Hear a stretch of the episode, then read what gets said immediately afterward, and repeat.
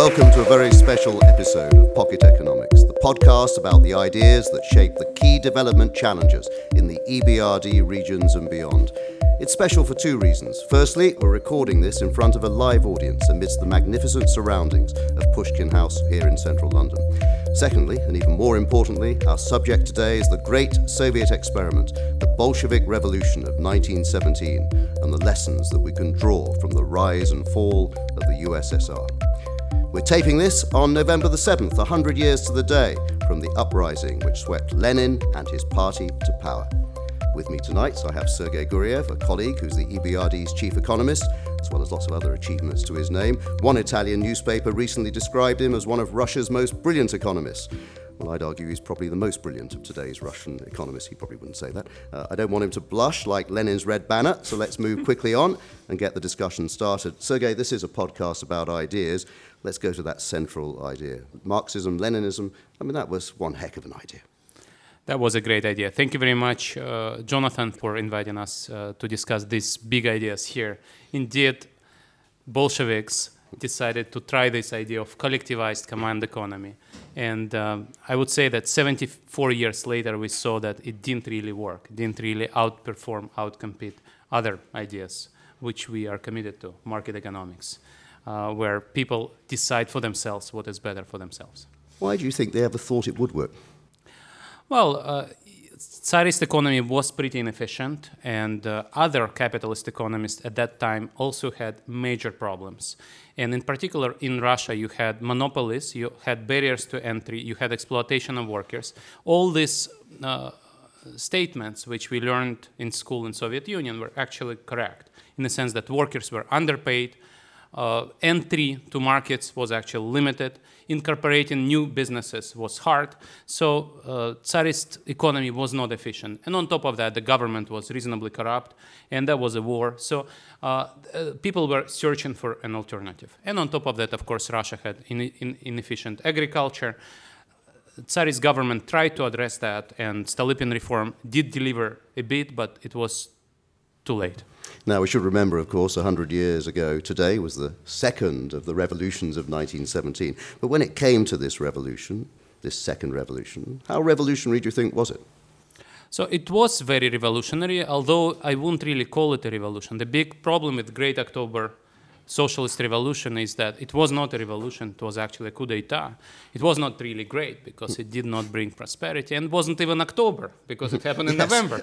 so uh, that is uh, one of the misnomers, and it's a typical story about, about uh, Bolshevism that you sell ideas that eventually do not deliver. And in some cases, people who sell those ideas already knew that situation would be different.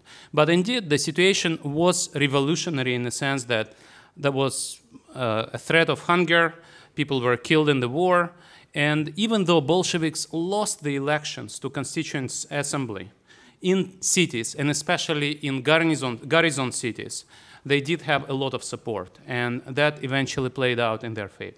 They had a lot of support, but do you think the vast majority of people understood what it really meant? What, what the economics that were going to be, that were going to unfold, what the political ideas were going to be? Well, uh, I would say uh, I would say that not everybody, especially young people with guns hmm. who supported supported Bolsheviks, understood what's going to happen, and uh, not everybody had an economics degree among those people, and so they thought it's a great idea if you take something uh, away from somebody who has it and take it for yourself. Not everybody understood the power of incentives power of protecting private property. And in Russia, the problem was indeed that private property was only being created. Mm. And that, of course, undermined the trust in the system. Let's take a look at some of the central tenets which really underpinned communism. And first of all, the abolition of private property. Uh, that was, again, was an amazing concept at that time. Yes, uh, you would think again before the revolution, you would think, well, look, these landlords who don't work on the land, own the land, pretty much exploit the peasants. That's unfair. Those people who own the factories enjoy mo- monopoly profits. They collude against the workers and against the customers. Trade policy was pro- protecting them against foreign competition. So you see that things didn't really work. And so people said maybe we should try something different. Take everything together and, and then see maybe it wor- works out. In uh, Voinovich's uh, book about Chonkin, uh, they describe these uh, dilemmas faced by the chair of the kolkhoz, who said initially when we brought everything together from everybody, it looked like a big chunk. It looked like it's a good idea. And then later on, this uh, chairman of the kolkhoz was less excited about the fact that everybody tried to get things back and uh, productivity was not very high. But initially, to him, it looked like a great idea. Because I mean, it's, it's quite a major change. You know, one day you own something. Mm-hmm. You know, even if you're not very well off, you've got some private property probably. Next moment, you've got nothing. I mean, to have that happening almost overnight is, is quite a mind-bending concept. Mm. Yes, uh, Bolsheviks actually uh, did not expropriate the peasants right away. So initially, peasants expropriated the landlords, but the uh, ultimate expropriation of the peasants themselves only happened 10 years later, actually in 1928, 29, 30. And that's where peasants tried to also try to put a fight. When uh, we had uh, tens of thousands of uh, riots, peasant riots in different parts of the uh, country, but then at that point, Bolsheviks already had uh, a major, major military force and uh, crushed this, uh, crushed this resistance. But overall, indeed, it turned out that Bolsheviks were very smart by putting one part of pu- public against the other. First, we expropriate the landlords, give land to peasants. Sounds like a great idea. Peasants uh, seem to have something, uh, although they used to have nothing. And then, indeed, uh, it looked like it's just a redistribution policy not unlike some uh, leftist proposals we hear, proposals we, we hear today in the West. But eventually they eliminated private property altogether. And I think the end of that was indeed late 20s when collectivization started. That's when the agriculture, the backbone of Russian economy at that point, in, in late uh, 20s we had 85%, almost 90% of workers, of, of labor force being employed in agriculture. And that is when the complete abolition of private property happened. So you've got that happening. You've got the abolition of markets, what, what might be described these days as capitalism. You know, what was capitalism up to a point, and even with the restrictions of, of the way it unfolded in Russia. But you've got the abolition of markets. That's correct. So indeed, people thought that, uh, well, monopolized markets don't really work well. So how about we tell everybody what the prices should be? And again, initially, uh, it didn't really work. And so that was a backtracking into new economic policy. But then, after all, it was also uh, uh, wiped out and uh, industrialization happened. And initially, it actually didn't work as well. Many people who studied first uh, five-year plan uh, figured out that first five-year plan was not actually implemented by far. So it was underperformed by far. And planning was not easy to do. And uh, then again, eventually they had to backtrack a little bit. Second five-year plan was less ambitious because it turned out that uh, it does not really work as well as uh, you would think it would. So prices should be formed by the market. Planners, I would even say planners with big computers like we have now would not be able to accomplish uh, price setting. But at that point, they didn't have computers. And actually, interestingly, they did pull off quite a feat. They planned 10,000 um, product categories, even though some people would estimate that in total, Soviet Union pr- produced something like uh, 20 million goods and services. So even at that point, this Gosplan could not plan everything. But 10,000 is quite a big number. And uh, not surprisingly, they made mistakes, and they couldn't have delivered anyway because planning does not work by definition. But uh, they tried. So you've got this great experiment taking place, starting then, you know, for the next few years after the revolution. But in order to do it, in a sense, you've also got the Soviet Union, the USSR, isolating itself from the rest of the world, from the global economy, saying we're going to do this in controlled conditions. Exactly. And uh, this is something that people don't fully understand that uh, Tsarist Russian economy was still part of the global mm. economy. Soviet economy was initially completely isolated and then only started to reintegrate. And this reintegration was actually happening in a very uh, fortunate environment for Soviet Union because the West was in a great recession in late 20s, beginning of uh, 30s. So that was a lot of equipment that could be bought and brought into Soviet industry, and that's what Soviet planners did.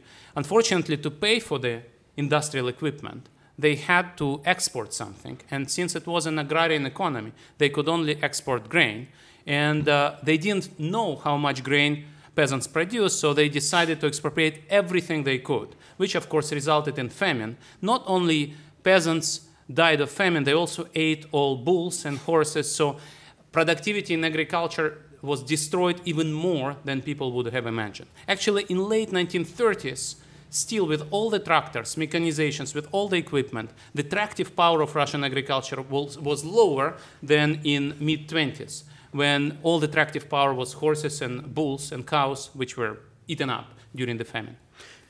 And then a few years into this experiment, do you think they recognize it's not really going the way they wanted to? Because you've got then Lenin's NEP, the new economic policy. And why do that? Well, military communism did not actually deliver, and they also saw that peasants didn't like the idea that they are told to give up grain. And so they kind of postponed the complete abolition of land uh, ownership and that only happened afterwards in la- late 20s.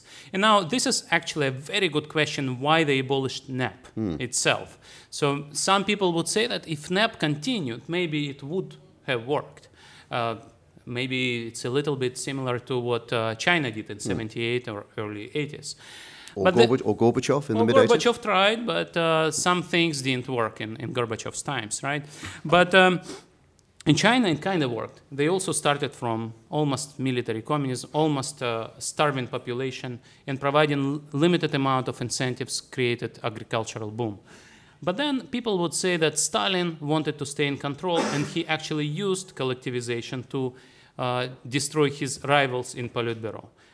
And also, altogether, the Politburo, the ruling Bolsheviks, first has, had an ideology, and second, they were afraid that NEP creates uh, middle class, mm.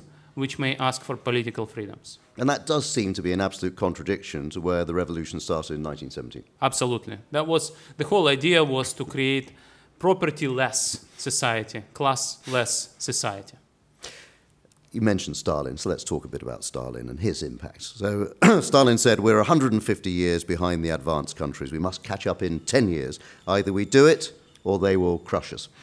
Uh, and that's when we really get, isn't it, Stalin's economic policy through terror almost.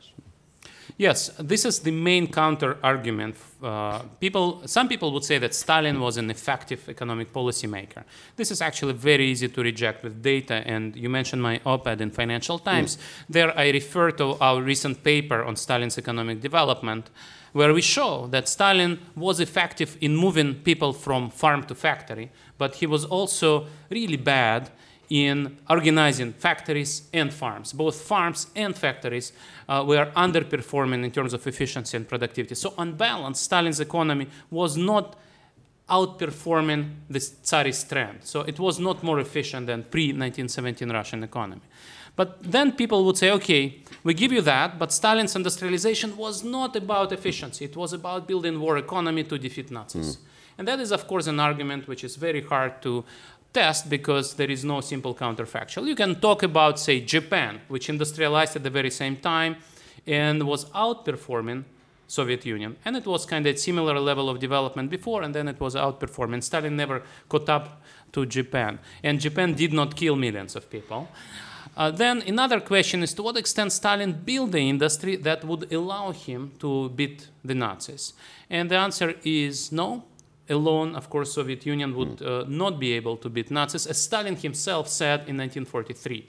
He actually did say that if not for U.S. productive capacity, we would not have won this war. We would not be able to win this war. And also, you could argue that uh, by the time industrialization and the five year plans really took off under Stalin and produced, even if they didn't produce sufficient, they produced something, that the terror required to deliver them was so great that it became also counterproductive because there was a disruption to productivity through purges and all the other things that were happening. That's correct. So basically, the idea was in order to industrialize fast, uh, Stalin wanted to keep consumption low. Mm. And occasionally, he did not calculate things correctly, and so famine ensued. And uh, the current estimate is something like 7 million people dying in the famine of 32 33.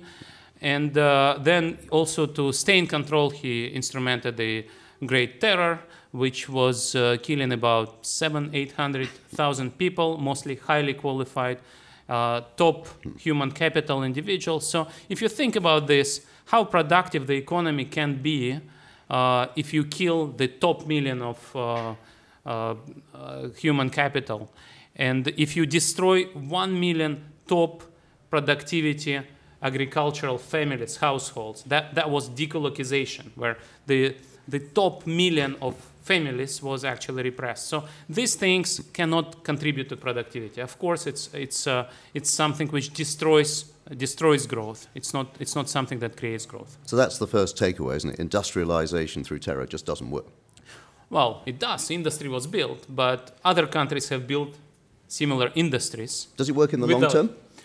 Well, in the long term, it's a, it's a good question, right? Uh, in the long term, uh, other countries are doing better. And uh, uh, Japan, as I mentioned, already outperformed Russia in 1930s, and then, of course, after the World War II, Japan did even better. Now, there are two issues here. One issue is to build the industry in this mass production era, and that can get you to some level. So, in that sense, Stalin did build modern industry. He did import modern equipment from the US and Germany. But then what happened after World War II when uh, he needed to move to the next stage of development, uh, innovate? Uh, that is something when you need to get to higher levels of productivity, you need to provide some freedom, you need to provide competition, incentives, and that's what, of course, top down industrialization cannot do. And we'll come back to post Second World War in just a second. Just a reminder, you're listening to a very special edition of Pocket Economics, recorded in front of a live audience at Pushkin House in London, and looking at the great Soviet experiment, the 1917 revolution and its aftermath. I'm Jonathan Charles. With me is the EBRD's chief economist, Sergei Guriev, and we're taping this episode 100 years to the very day after the Bolsheviks came to power, long enough perhaps to give us some historical perspective. Sergei, you mentioned just now the Second World War. What state then was the Soviet economy in by the time we get to 1945? Well, uh, Soviet uh, Soviet economy was a war economy, and uh, still, of course, it uh, suffered major devastation and had to be rebuilt. Part of the rebuilding effort was aided by equipment that was uh, uh, taken from Germany, and labor of uh, German prisoners of war, but of course it suffered major, major blows. And then the rebuilding was pretty fast. Even though Stalin's uh, Soviet Union was not part of Marshall's Plan, uh, Soviet economy recovered and grew quite quickly after 1945.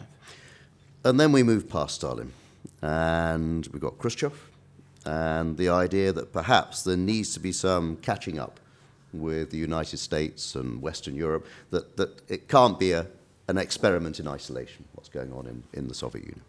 Yes, Khrushchev uh, did a number of things trying to catch up. Not everything was uh, reasonable and rational. but one thing, which is again a parallel with today's China, was Khrushchev's attempt to reform uh, the regional economies. So basically, Stalin's industry was built in a vertical way. Each region was specialized in one industry. Each town was one big ex- uh, enterprise. And Khrushchev thought that he needs to create competition between regions. And so he created so called Sovnarkhozy. So he moved power from Moscow based ministries to regional based Sovnarkhozy, mm. economic, economic councils. And that didn't work. And that didn't work for two reasons. One was exactly the legacy of industrialization, where one region would be specializing in agriculture and the other one in ferrous metallurgy. It's, it was impossible to compare which one is outperforming which one.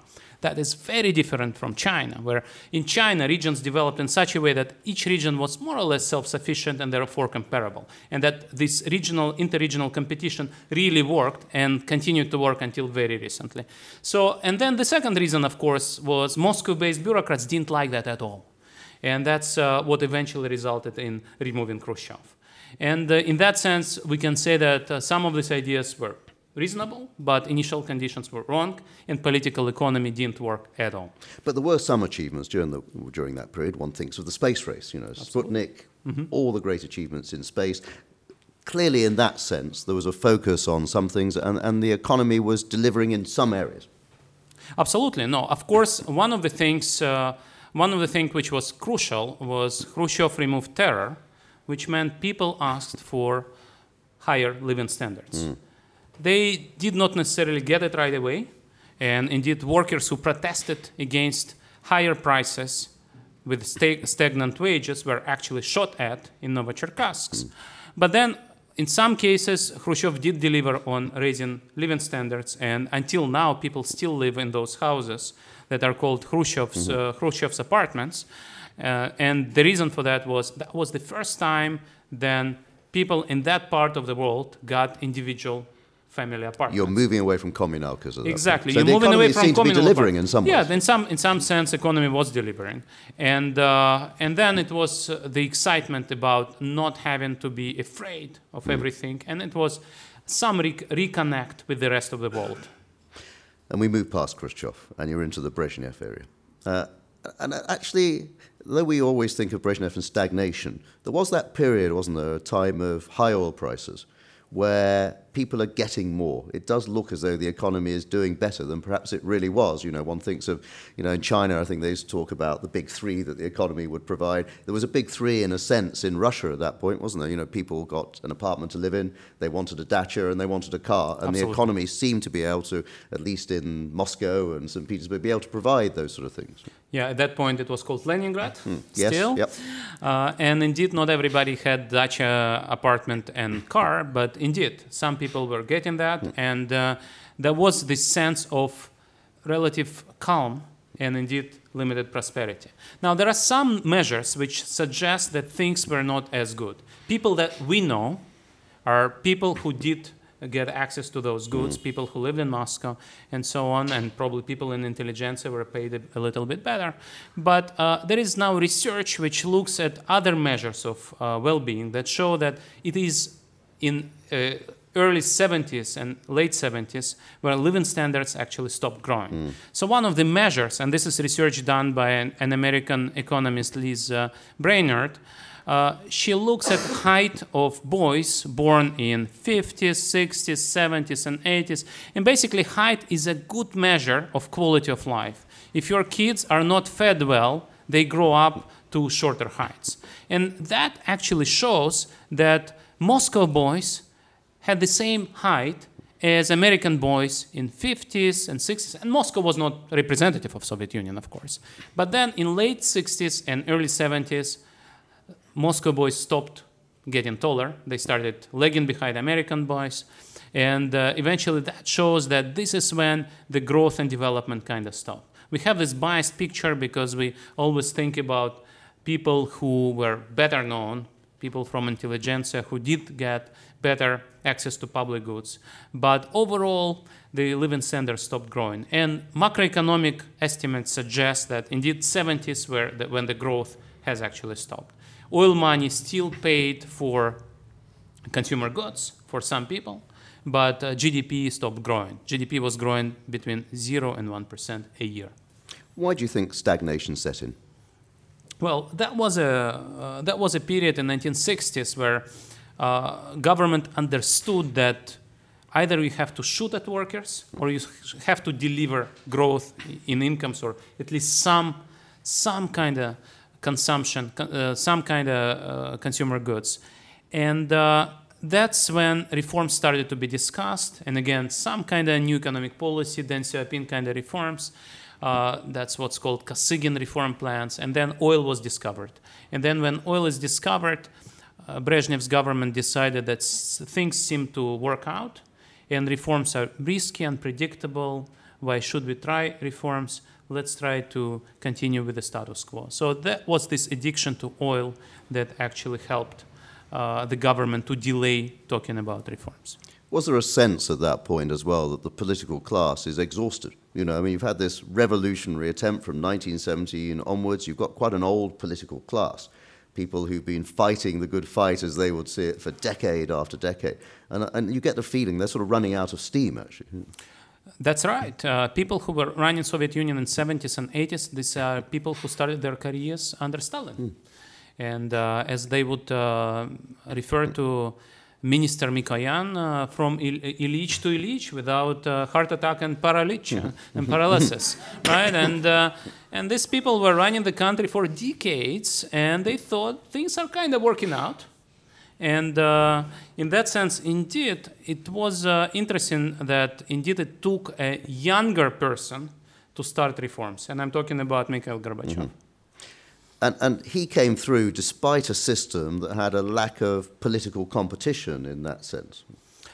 Yes, uh, so I actually asked him how that uh, came about, and he said it was a coalition of the older guys, and I won't name them now, uh, but uh, some of these older guys decided that they needed change, and they understood that older guys cannot deliver change, and so they pretty much colluded with him and supported supported reforms. But even he while we think of him as a great reformer, and he is, he did many great things, uh, most of all delivering certain political freedoms, he was not educated in economic uh, deregulation, let's put it mildly. He was not able to figure out the consequences of, say, raising wages without deregulating prices.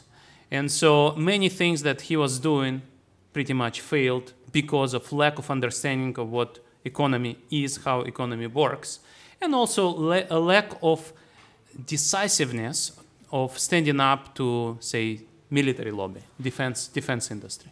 Because I think that's one of the interesting things, you know, this, this question of not understanding how economies work. Because China was undergoing change at that point, starting to change, you know, understanding there was going to have to be a role for free market economy of some sort uh, within the communist system, and then managing the change, you know, starting to manage it effectively. And yet Russia couldn't do it. And that, that parallel is always very striking. This is a very important question, and indeed, there is now a debate to what extent Gorbachev understood reforms in China. And reforms in China indeed were moving in the same direction. Hmm. Well, they started from a much lower level. So, in a sense, what Definitely, Deng Xiaoping was doing was a bit similar to new economic policy. Hmm, hmm. And the level of development of China in late 70s was the same as development of Soviet Union, level of development of Soviet economy in 1920s. And interestingly, Deng Xiaoping was not necessarily a professor of economics, but he wanted to experiment. And actually, the main innovation, the household responsibility system, was not initially brought from top down, but actually emerged bottom up, where villagers got together and said, let's set this system of incentives. And turned out that they didn't die of hunger, which was the challenge at that point. And then other villagers started to copy. And then in regional conferences, they started to share this experience. And, and the central government said, it's a great idea. Let's do that. And uh, again, this is kind of basic economics, but I think the main advantage of Deng was uh, to allow experimentation, piloting different reforms in different parts of the economy, and so on. Now, there is a great difference between Gorbachev and Deng. Deng did shoot protesters. Gorbachev did not, at least in Moscow. We still don't know who shot people in uh, uh, other parts of Soviet Union, but in Moscow, Gorbachev was not prepared to shoot, and uh, in that sense, there was this feeling that Gorbachev does not have capacity to deliver on his commitments, and this is also a story why Soviet Union was falling apart. We economists, we would believe that regional leaders, Republican leaders, would be able to sit together and negotiate the redistribution of taxes, provision of public goods, and so on. And that actually happened. There, there was a number of meetings where regional leaders would come together at the same bargaining table and talked about this. But they didn't trust each other, and they definitely didn't trust the central government because they thought central government is too weak. Central government cannot enforce what it is promising. Again, on balance, I'm very happy that protesters were not shot at. Uh, myself, maybe uh, I've survived because of that. But um, but that also was a huge difference between, between China and, and, and Soviet Union. Gorbachev was not the kind of leader who was uh, willing or able to shoot at protests. Some people would say he wouldn't just be able to do that. But what also he was not able to do, he didn't have as much power over his own ministers, over Republican leaders. And uh, when he came on board, he asked for numbers on defense budget, and he was told no This is secret, sorry. and only after about a year in, in, in, in, in power, he figured out that Soviet uh, defense industry employed 10% of the whole labor force and uh, was responsible for 60% of steel output, 75% of R&D, 20% of industrial output. So it was like a major economy within an economy. And of course, uh, standing up to a defense sector, standing up to agricultural lobbies, standing up to energy lobby, uh, this is something that Gorbachev either was not able or not willing or was afraid, I don't know, but he didn't do that. And that defense thing is very interesting. Could I throw something else into the mix then and see what you think of it? That's another difference with China, that throughout the 80s, Russia is up against America spending very heavily uh, as part of the Reagan plan on defense, a deliberate attempt almost mm-hmm. to bankrupt the, yeah. the Soviet economy. Uh, and when you factor the expenditure, as you've just explained, you know, into that, it's economic reform is bound to fail. That's correct. And on top of that, Gorbachev creates this expectation that incomes will now go up as they were supposed to go up in 70s and 80s. And uh, the only way to do that is to borrow. Oil prices came down. So what do you do? You just borrow. And Gorbachev starts with a balanced budget, then oil prices go down, and budget deficit goes up to 10% of GDP. In the last year of Soviet Union, budget deficit was 30% of GDP, 3-0. Even in today's Venezuela, budget deficit is only 20% of GDP. So that was uh, a di- fiscal disaster, but he could not stand up to the defense sector saying, we need to produce fewer tanks. We don't need as many tanks, because Americans have cruise missiles anyway. so uh, and uh, he couldn't stand up to other lobbies. He couldn't cut inefficient spending, and yet he had to deliver uh, uh, increasing con- consumer consumer expenditure, cons- uh, increasing incomes to consumers. And this is where he made yet another mistake, which I mentioned uh, before. If you increase wages but you don't deregulate prices, shortages just explode, and then people stand in line instead of working. So in addition to inefficiencies related to regulating prices, you create inefficiencies related to making people stand in line instead of working and producing. And that's where economy collapsed completely. And there we get to 74 years after the 1917 revolution, the October Revolution in November. Uh, we, it all comes to an end. The Soviet experiment comes to an end uh, in that winter of 1991. But the legacy is still there, isn't it? We still feel it today. You know, we're, we're now all these years on from 1991. You can still see the legacy of that Soviet experiment. I think there are several legacies, and uh, part of that is in hardware. Hmm. We still have the Soviet industry, which is indeed quite concentrated. We still have so called monotowns, about 300 of them, where uh, each town would have uh, m- most most of qualified jobs, most of skilled jobs in one firm, and not necessarily a productive and competitive firm.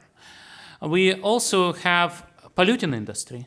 Uh, uh, even though industrial production went down quite a bit and pollution went down quite a bit, in our own research in EBRD, we still show that in post-communist countries, pollution is still above pollution in comparable emerging markets. So that is also quite striking because Bolsheviks' idea was about long-term was about social benefits, not about those myopic capitalists that only care about their own pockets. And yet, it was the Soviet industry that polluted and destroyed the environment rather than, rather than the uh, market economies. So these legacies are important. But I think the more important legacies are the kind of software, mm. the values, the culture, the attitudes, uh, the uh, suspicion to markets, cynicism and corruption? How does that fit into and corruption. That's that's very true. So if if you regulate prices of course black markets appear. And so people understand that not obeying the law circumventing the rules is not just a luxury it's a necessity. And it's becoming okay to cheat it's becoming okay to bribe. And that of course creates this bad equilibrium where people don't take the law as something which is delivering good things Moreover, given that the state, even in Brezhnev years, was quite repressive, people also treat the state and the police and the courts. Mm. Well, you can call those things mm-hmm. courts, mm-hmm. but they, they treat state apparatus as an enemy. which of course create, creates incentives to circumvent the law. Right. I think it's time we involve our audience. Uh, as we've been saying, we're here live recording at uh, Pushkin House. We have an audience in front of us of many people, uh, and we'd like your questions. Uh, what we would ask you to do is wait for the microphone to come around. If you put up your hand if you want to ask a question, uh, the microphone will come around. Please say who you are, ask your question, and Sergey will answer it, or attempt to answer it. Who would like to ask the first question? How would you describe the current developments in Russia in terms of economy? And could I ask your name? Sorry. Oleg Korzun. Thank you. We actually today we unveiled our forecast. Uh, so this is public information. I'm not going to move markets now.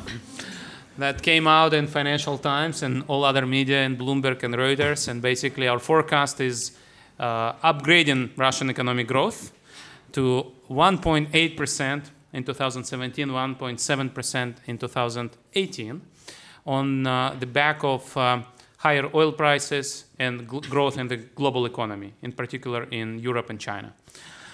Overall, we believe that Russia could have been growing at a faster rate if Russia implemented reforms, deregulating, privatizing, opening up, reintegrating in the global economy fighting corruption, improving business climate, and so on and so forth.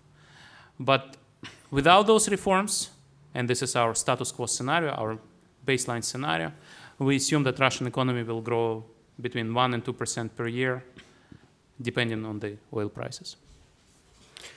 I think someone in the front row wanted to ask a question. Yes, lady here, and if you could say who you are, that'd be great. Hi, my name is Olga. Thank you so much for um, wonderful monologue and the a monologue interview, interrupted actually. by irritating I- questions. Interview. Is that it? yeah. interview. Um, I'm trying to follow the um, events in Russia this year, how the revolution, the anniversary is covered.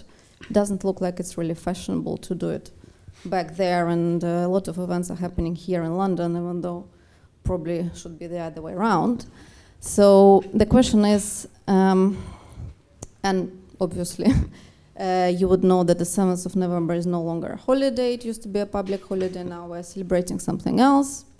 Um, so we're kind of forgetting about our history. Whether or not communism was the right thing to do, it's another question. But is it really the right thing to do? Just kind of dump all these years and say, okay, it's not fashionable anymore. We just, yeah. That's a big philosophical question. Uh, question about lack of memory. The joke goes that when you buy iPhone 10, the most important question is about getting the right amount of memory. I think lack of memory is always a problem, and we, we want to have uh, understanding of history exactly not to repeat the past mistakes. And uh, I think by now, since many of the archives were opened in 1990s, some of them were closed again but then in 1990s, many of these archives were copied, and you can go to certain libraries in the UK and especially in the US and especially in Hoover Institution at Stanford, and you can learn a lot of stuff about Russian history. So uh, many things, unfortunately, are very different from what Soviet history textbooks would teach you. And people who don't look for real historical research don't know many things. So people don't fully understand that Russia did have a, a republic and an election. And then indeed this election was lost by Bolsheviks, and so Bolsheviks simply crushed the Constituent uh, Assembly. So this is something which is not fully understood in Russian public debate. So revolution was not actually the day of November 7. The main revolution was taking over Constituent Assembly. And we still have monuments to this Matros Zhelezniak who uh, did that. Another revolution was indeed collectivization, 1928.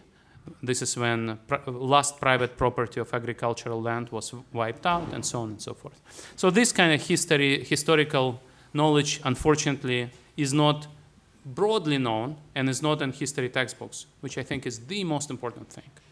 But if you want to know things about uh, Soviet history, now you can. There are many books being published mostly here, uh, uh, you, can, you can have all kinds of stories. So people in the West interviewed survivors and wrote stories about Stalin's Politburo, about normal Soviet life, about the last generation of Soviet Union, uh, about Lenin's brain, for that matter. Hmm. One of the top historians uh, in the West uh, wrote a book called uh, Lenin's Brain and Other Tales from Archives. And so he told the story how Lenin's brain was taken out of Lenin. There was a debate what to do with that. And uh, they decided to study it, but they didn't have research capacity in place. So they sent it to Germany, to Kaiser Institute, and the top professor said, uh, My uh, results show that Lenin was either a genius or a crazy person. and so Stalin said, No, we take it back and we store it until we have the right researchers to study it. so we still don't have an answer. And, I, and, of course, there is the uh, the old joke, which is Russia is a country with an unpredictable past. That's right. Yeah, and I, and I think you know that still holds probably true today. Uh, but but there is a serious point behind that as well, Sergei. To follow up on that question, which is actually many countries have very complex and complicated histories, particularly if they've lived through you know very unusual circumstances, which you could argue that period from 1917 to 1991 was, or other countries have had also similar issues and it's always very difficult to evaluate how to deal with it in the current world for the current generation, how to look back on it. That's a great question, Jonathan. And in this country, you also have yes. episodes of history that are probably nothing to be proud of. No, I think here, you know, in the United Kingdom, people would look back on the colonial era and not quite sure how to how to handle it. Yeah, yeah. I won't comment on recent electoral outcomes too, but uh, uh, this is not my job, luckily. Uh, but uh, seriously, I think this is a very important question, and I think one of the painful lessons from this is you really need to tackle those issues. Otherwise, people try to rationalize mm. the past. So, how do you come to terms with the idea that the government simply uh, killed 7 million people in, mm. uh, in this famine?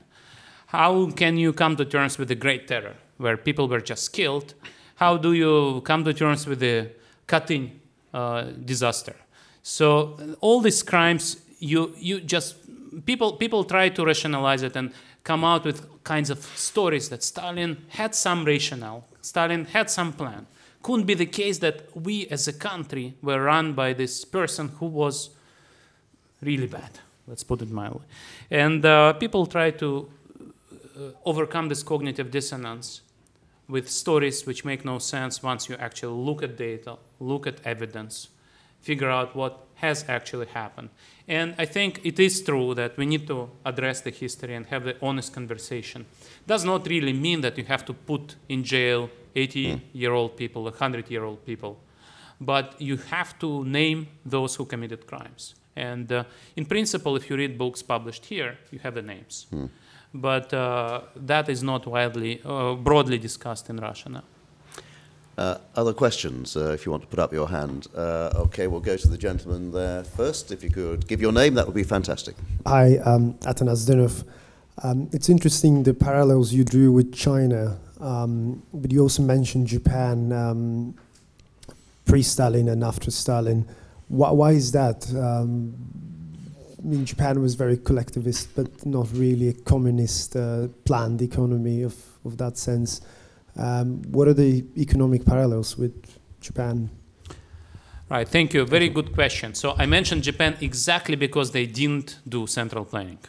So basically, the question is can we find a counterfactual, a country which was at a similar level of development and was growing at the same time, was industrializing at the same time, without abolishing private property, without abolishing markets, also preparing for a war, for a war.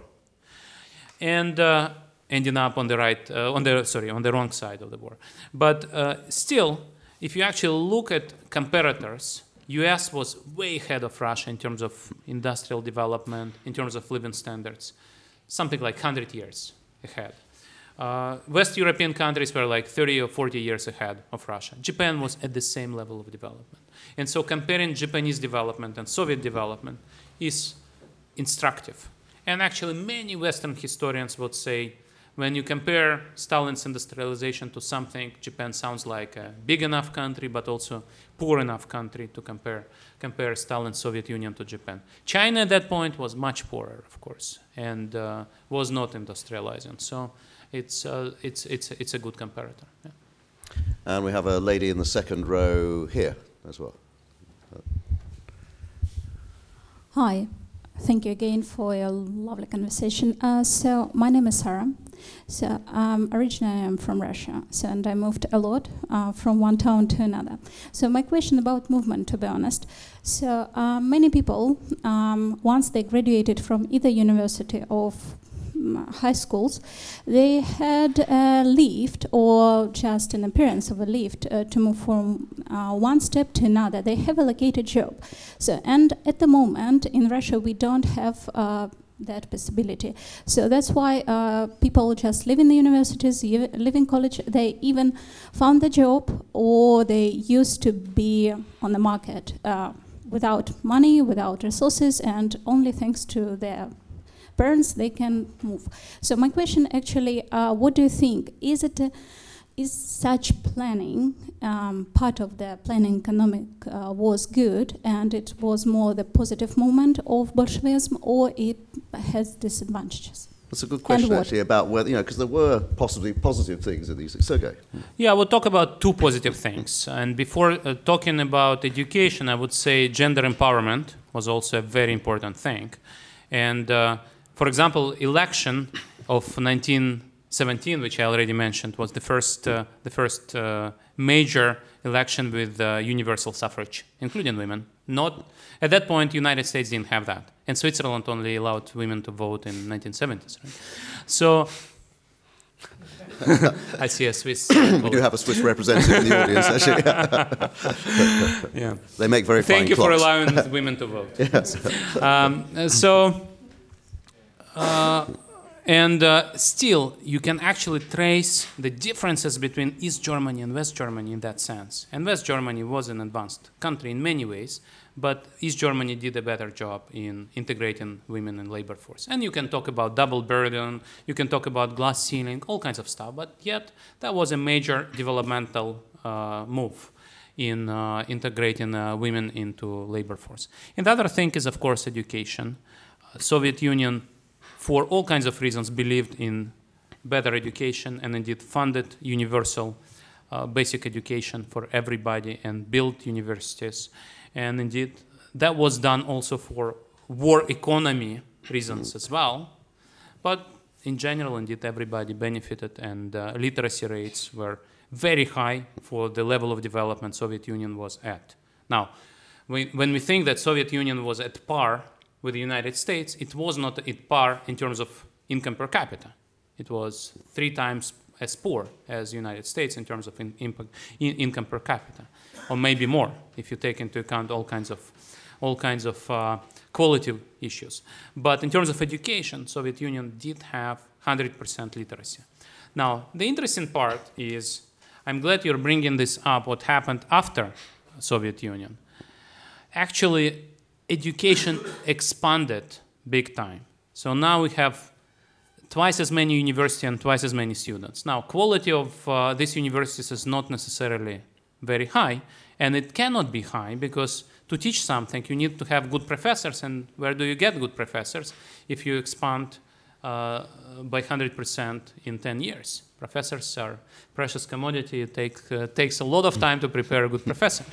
so hopefully. I think you might be a bit biased here, but, but it's probably true. yeah.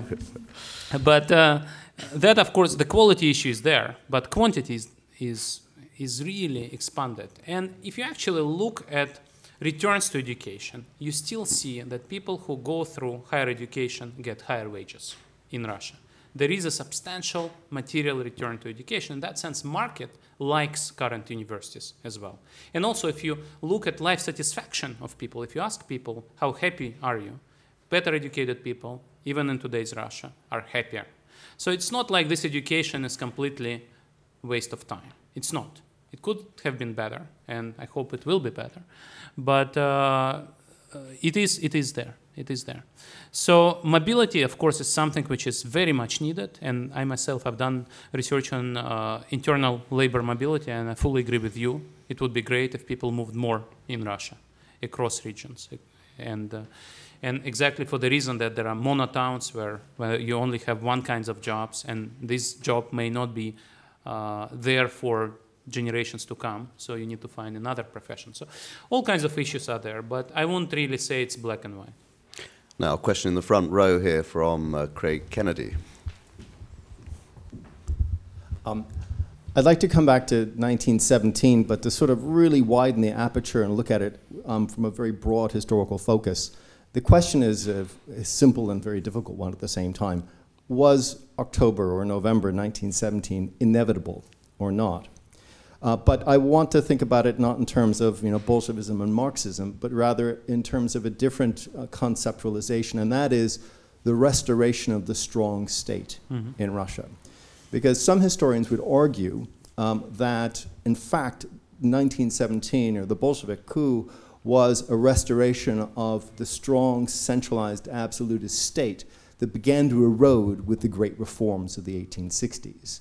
Uh, that we had a highly centralized state with um, uh, an inserf peasantry and pretty much all of the major economic rents under the control of the state up until the loss of the Crimean, uh, Crimean War. That was such a great shock to the system that they realized they needed to modernize. But in modernizing, of course, they opened up Pandora's box because it created space for the emergence of a middle class, a technocratically trained class, and they soon began to clamor for their own political influence and created civil society, and that the revolutions of 1905 and more importantly February 1917 really were um, the middle class demanding political enfranchisement from the strong, withering state.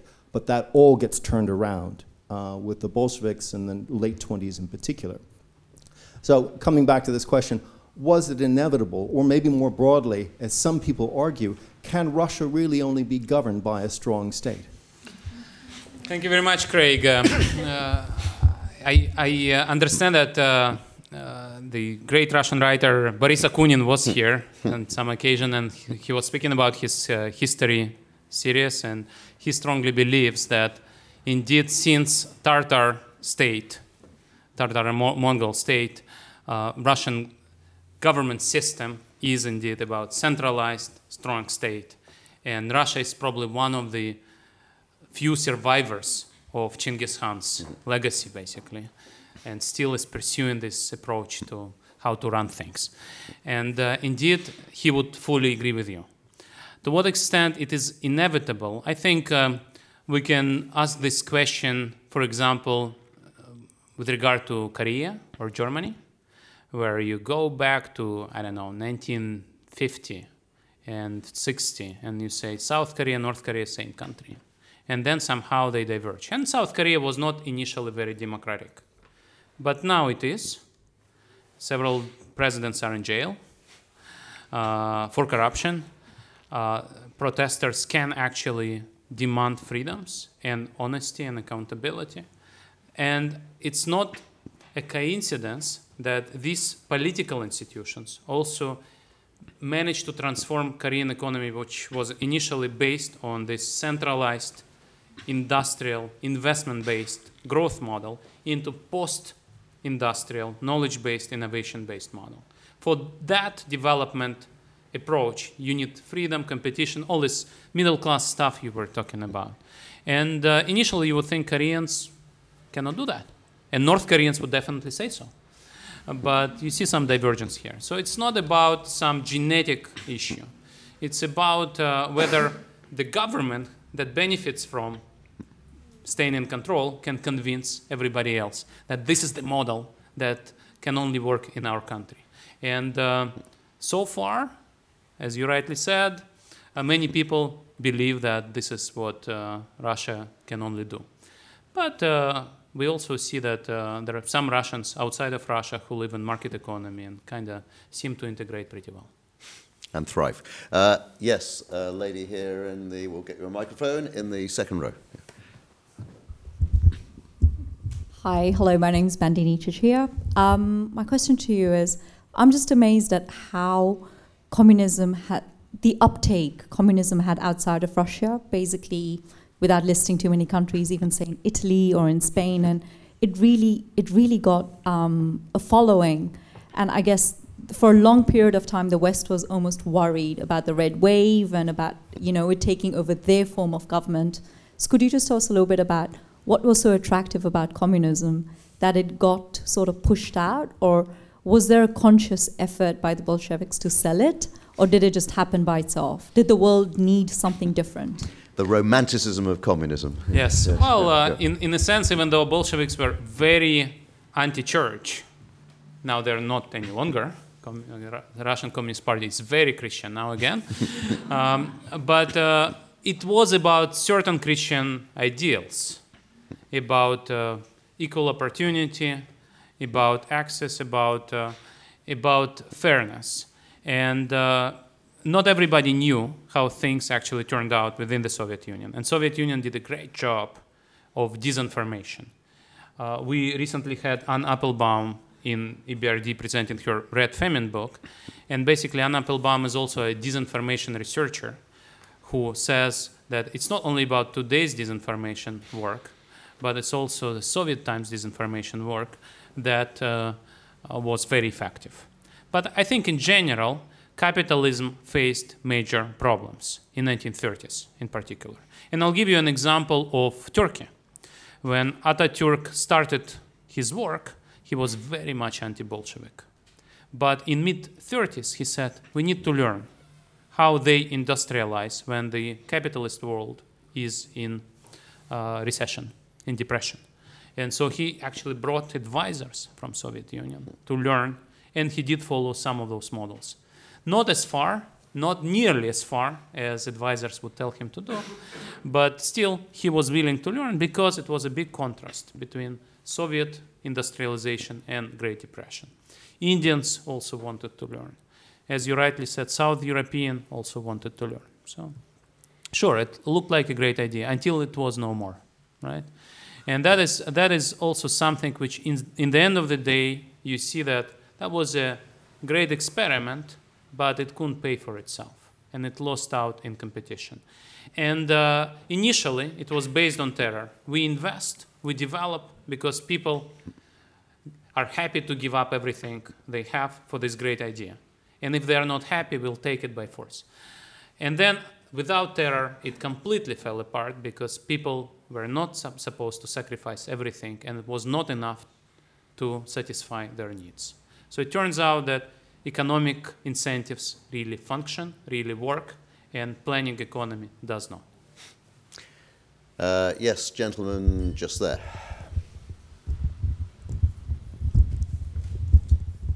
Uh, Charles, so I have a question regarding.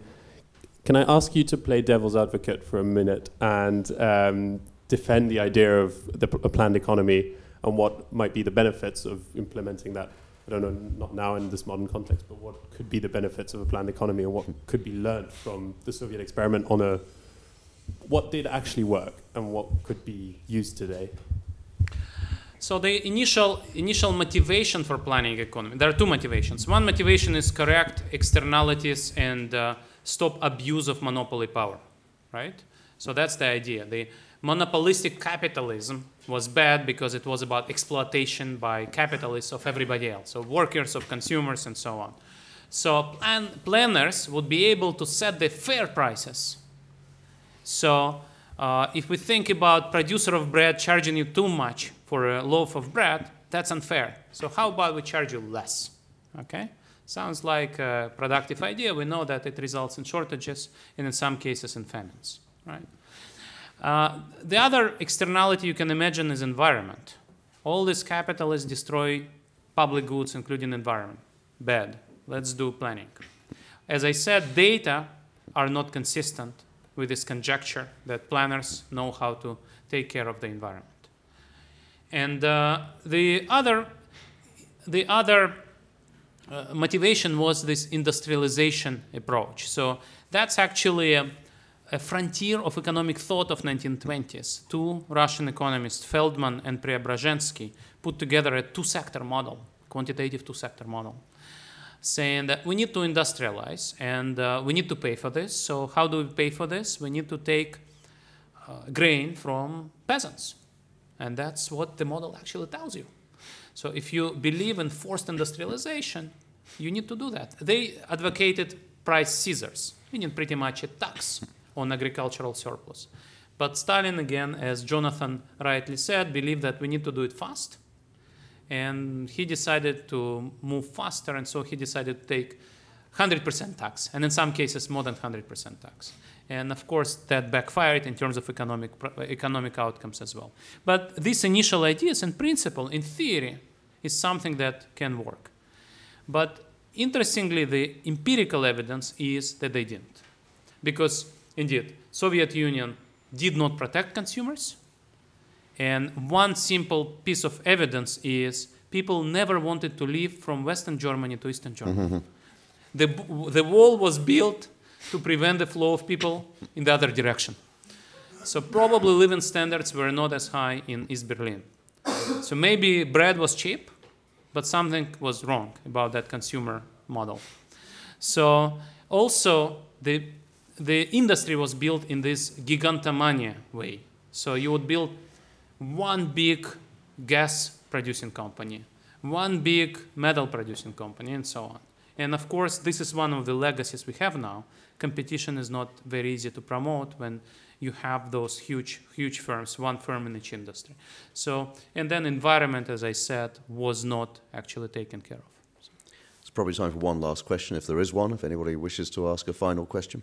Uh, okay, uh, how about the gentleman at the back has been waiting a bit of time. Werner, um, the election, the next election in uh, Russia in 2018, so next year. Uh, let's say that you are running for presidency, you get elected. You have five years to change the country. What would be the three points on which you would focus during your mandate? To, I have an exact answer to your question, but yeah. I currently am uh, working in EBRD and my contract doesn't allow me to run for president next year. That's literally true. I'm not supposed to interfere in political life of countries of aggression. so I will take one other last question. If that lady, there's a lady here who had her hand up if she wants to ask uh, her question. In the third row there, yes. Hopefully, it's not about asking Sergei to stand for political office, is it? oh, no. My name is Anna, and thank you, Sergei, for coming here and talking to us today. Uh, you mentioned corruption a couple of times, and it seems like this is one of the features of Russian economy for the longest time. So, as a scholar who studies uh, Tsarist economy, uh, Soviet economy, and post-Soviet economy, have you been able to compare the impact that corruption had at different stages? And if, if it is so, like, what is your conclusion on that? Thank you. Thank you very much. It's a very good question, and the simple answer is no. Unfortunately, we don't have good comparable measures of Soviet and post Soviet levels of corruption. That's actually, unfortunately, what it is. There is a broad feeling that corruption went up after dissolution of Soviet Union. I think it's very hard to say because corruption was just different under Soviet Union. I mentioned all these connections, blood, bribes, black markets. This is also not law-obedient behavior. But indeed, we probably should say that uh, leaders of uh, Soviet Union had uh, much less wealth than some of the richest Russians today. And uh, I highly recommend this paper by Filip Novokmet. It's actually been presented uh, next two, in two weeks in EBRD. Filip Novokmet, Thomas Piketty, and Gabriel Zucman. Gabriel is now very much quoted because he's a top authority on offshore wealth. But this paper is actually about inequality and in income and wealth in the last hundred years in Russia. And basically, they're saying that Soviet Union decreased inequality, and then the inequality went back up after Soviet times. But of course, they have to recognize that even if you and I have the same income in Soviet Union, that doesn't mean that we are equal. What matters is who gets to get to the right shop and uh, spend this income at regulated prices or at black market prices. And in that sense, those measures, unfortunately, are not comparable. But it is true, what is coming very strongly from this paper is that Russia now is one of the champions in terms of storing its wealth offshore. And these people are saying that these are the very top 0.0001% of Russians who have about trillion dollars stored offshore. And Russia, in that sense, is one of the big champions eh, in that dimension. So inequality and corruption are a big issue in Russia. Okay, thank you very much indeed, Sergey. Thank you also to everyone here at Pushkin House uh, this evening. Thank you to the EBRD production team. Whether you're with us tonight here in this room or listening to this as a podcast, you can share your thoughts about the great Soviet experiment. Uh, you can do that by uh, contacting us at EBRD on Twitter or Facebook. You can also download previous episodes of Pocket Economics via iTunes, SoundCloud, or at ebrd.com slash podcast. This has been our first live recording in front of an audience but I'm sure it won't be our last. There are many more to come. Until next time, goodbye. Thank you very much.